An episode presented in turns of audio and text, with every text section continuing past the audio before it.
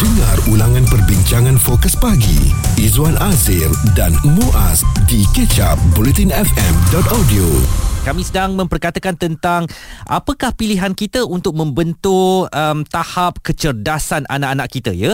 Apakah kita mahukan mereka ini pandai dalam bidang intelek ataupun uh, tahu menguruskan emosi mereka uh, mahu hebat uh, di persekitaran mereka ataupun bagaimana keupayaan mereka untuk mengatasi kesukaran dalam kehidupan ini? Semuanya kita perlu ajar dan bentuk mereka sedari awal lagi. Betul. Dan ada mungkin ibu bapa yang merasakan bahawa IQ anak-anak anak ini tak perlu dibentuk ianya akan terbentuk sendiri. Hmm. Apabila mereka melihat persekitaran apabila mereka belajar sesuatu yang baru. Dan sebenarnya ada yang mengatakan juga makanan ini uh, salah satu faktor yang menyumbang kepada perkembangan IQ anak-anak kita. Dan ada satu penulisan yang kami baca di Facebook ya dibuat oleh coach Zaid Muhammad betapa pentingnya supaya keempat-empat tahap kecer- uh, kecerdasan ini digabungkan uh, supaya anak-anak kita akan membesar secara seimbang. Jadi kita nak bercakap dengan uh, Coach Zaid Muhammad. Uh, beliau adalah perunding motivasi. Uh, Coach Zaid, uh, kalau saya katakan tadi ada empat pilihan seperti yang uh, coach tuliskan itu apakah boleh ya. kita pilih atau perlu kita gabungkan semuanya untuk pembentukan anak-anak kita uh, kena gabung uh, keempat-empat tu adalah keseimbangan kehidupan uh, kalau uh, contohnya kalau IQ saja yang tinggi uh-huh. uh, uh, dan EQ emosi uh, social SQ dan juga AQ tu eh uh, rendah. Dia mungkin uh, anak tu tidak seimbang. Contohnya uh, uh, dia contohnya orang yang tak ada simpati dengan orang lain. Mm-hmm. uh, tapi dia pandai. Uh, kan? Biasa kita uh, biasa kita orangnya akan cenderung untuk mengambil kesempatan atas kesusahan orang lain contohnya. Atau lebih teruk lagi boleh jadi scammer boleh jadi penipu. Kerana dia tak ada perasaan EQ em, uh, emotion emotional quotient dan juga uh, social quotient tu mm-hmm. tak ada. Ya, jadi uh, kena seimbang lah. Uh, keempat-empat ni sebaiknya uh, ada semua dan malah lebih penting uh, EQ dengan SQ tu sebenarnya yang akan menentukan hala tuju kehidupan jangka masa panjang hmm. anak-anak kita sebenarnya. Hmm. Jika anda terlepas topik serta pendapat tetamu bersama Fokus Pagi, Izwan Azir dan Muaz, stream catch up di blutinfm.audio.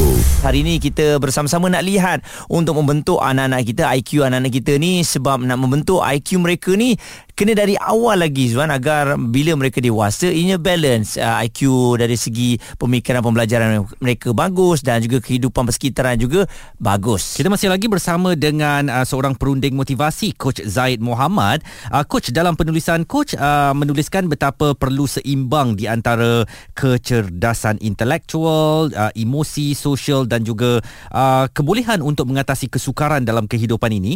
Tetapi kalau anak-anak yang IQ-nya tinggi uh, contohnya dia pandai dalam bidang akademik betul ke uh, orang kata susah untuk dia adapt ataupun uh, bercampur gaul dengan masyarakat di sekelilingnya terutamanya rakan-rakan sebaya? Sebab dia ni mungkin terlalu bijak. Betul. Ada kebenaran juga statement begitu sebab bila seseorang ni dia ada diberi kelebihan oleh Allah SWT dan satu-satu Q tu contohnya sangat genius eh, hmm. sangat pandai. Uh, uh, memang dia akan susah untuk bergaul sebab uh, semuanya bertumpu dekat IQ semata-mata. Hmm. Jadi di sini peranan ibu bapa lah saya rasa. Peranan ibu bapa dan juga masyarakat sekeliling untuk bantu anak-anak sebegini supaya kita tengok uh, kalau terlalu uh, lebih dalam satu bidang dia tidak seimbang nanti dia susah, susah untuk dia bergaul. Uh, contohnya budak-budak genius eh yang uh, akan ada kesusahan nak berkawan eh, sebab orang tak nak berkawan dengan dia. Jadi uh, ini boleh dibentuk sebenarnya. Dia ada uh, ada dua konsep dipanggil nature dengan nature. Uh, nature ni memang Tuhan bagi kat kita semula jadi pandai, mudah belajar, bijak dalam tu bahagian tu musician, macam-macam lah kebijaksanaan ni dia luas eh. Hmm. Uh, uh, nature pula ialah ini tugas kita sebagai manusia sebagai ibu bapa kita nature kita didik dia. Uh, dan uh, kalau ikut kajian banyak menunjukkan secara puratanya uh, terbentuknya seseorang tu lebih kepada nature sehingga 80%, 90% hasil dia. Maksud dia kat sini, kita boleh bentuk katalah anak kita tu IQ tinggi, tak suka bergaul dengan orang, uh, susah berkawan, benda tu kita boleh latih. Kita latih dia EQ dengan uh, emotional quotient dengan social quotient dia, SQ tadi. uh, cara bergaul mulakan dengan dekat rumah dulu cara bergaul dengan kita cara bergaul dengan adik-beradik um, beri ber, beri latihan lebih sikit lah untuk dia contohnya kalau pergi kedai kan uh, minta dia berhadapan dengan orang biasa orang-orang IQ tinggi ni dia tak suka orang Betul. dia tak suka dia Dia, dia dengan dunia dia je. Betul. Tapi kehidupan kita bukan macam tu. Uh, kalau dalam Islam pun di di ditinggikan konsep jemaah betul tak? Betul. Uh, maknanya uh, kita kena berjemaah ke mana-mana pun. Jadi kita ambil cue dari situlah. Maknanya kehidupan kita ni hebat macam mana kita sekalipun dalam segala bidang kita tak boleh seorang-seorang. Kita perlukan orang lain dan orang lain pun perlukan kita. Jadi perlu dilatih benda ni eh. Uh, Nah, dan di sinilah AQ tu datang adversity quotient tu hmm. di mana kalau ada sedikit kegagalan ada sedikit uh, orang uh, contohnya bila dia tak pandai bergaul Hmm. mungkin kena bully kat sekolah mungkin kena pulau kat sekolah AQ perlu dilatih supaya dia kental supaya dia tak cepat give up uh, bahasa orang muda sekarang tak cepat koyak Koyak. uh, mental uh, koyak uh, benda ni maksud dia boleh di nurture lah boleh dilatih dilatih dan pelatih paling utama paling dekat dengan anak-anak ialah tak lain tak bukan kita sendirilah iaitu ibu dan ayah dia. Ha, ha. Coach, ada ke untuk latihan menguji IQ anak-anak kita ni, Coach? Ah, oh latihan IQ banyak. Hmm. Hmm. Uh, IQ ni benda yang kita boleh absorb, boleh belajar. Uh, contohnya melalui membaca, early exposure kan ada ibu bapa yang kecil-kecil lagi anak dia dah expose dengan pelbagai informasi. Uh, anak tu pula absorb, absorb, absorb. Um, um, maka kalau diuji ada macam-macam ujian dekat luar sana. Paling kita kena- kenali paling popular Mensa lah kot. Eh? Hmm. Mensa Institute uh, yang ada siap ukuran IQ daripada 75, 150, 200 dan sebagainya. Ada yang kebanyakannya average lah. Hmm. Uh, tetapi ada yang over average. Tetapi benda ni uh, kadang-kadang kita tengok keperluan juga. Uh, kalau terlalu taksub dengan IQ, uh, mungkin dia akan menyebabkan ketidakseimbangan tadi. Hmm. Jadi anak tu dipaksa belajar 24 jam, uh, buat matematik, belajar tu belajar ni memang dia boleh, dia boleh masuk tetapi uh, kehidupan dia seolah-olah macam tak seimbang dan uh, akan selagi mana kita ada dengan dia, mungkin kita boleh kawal.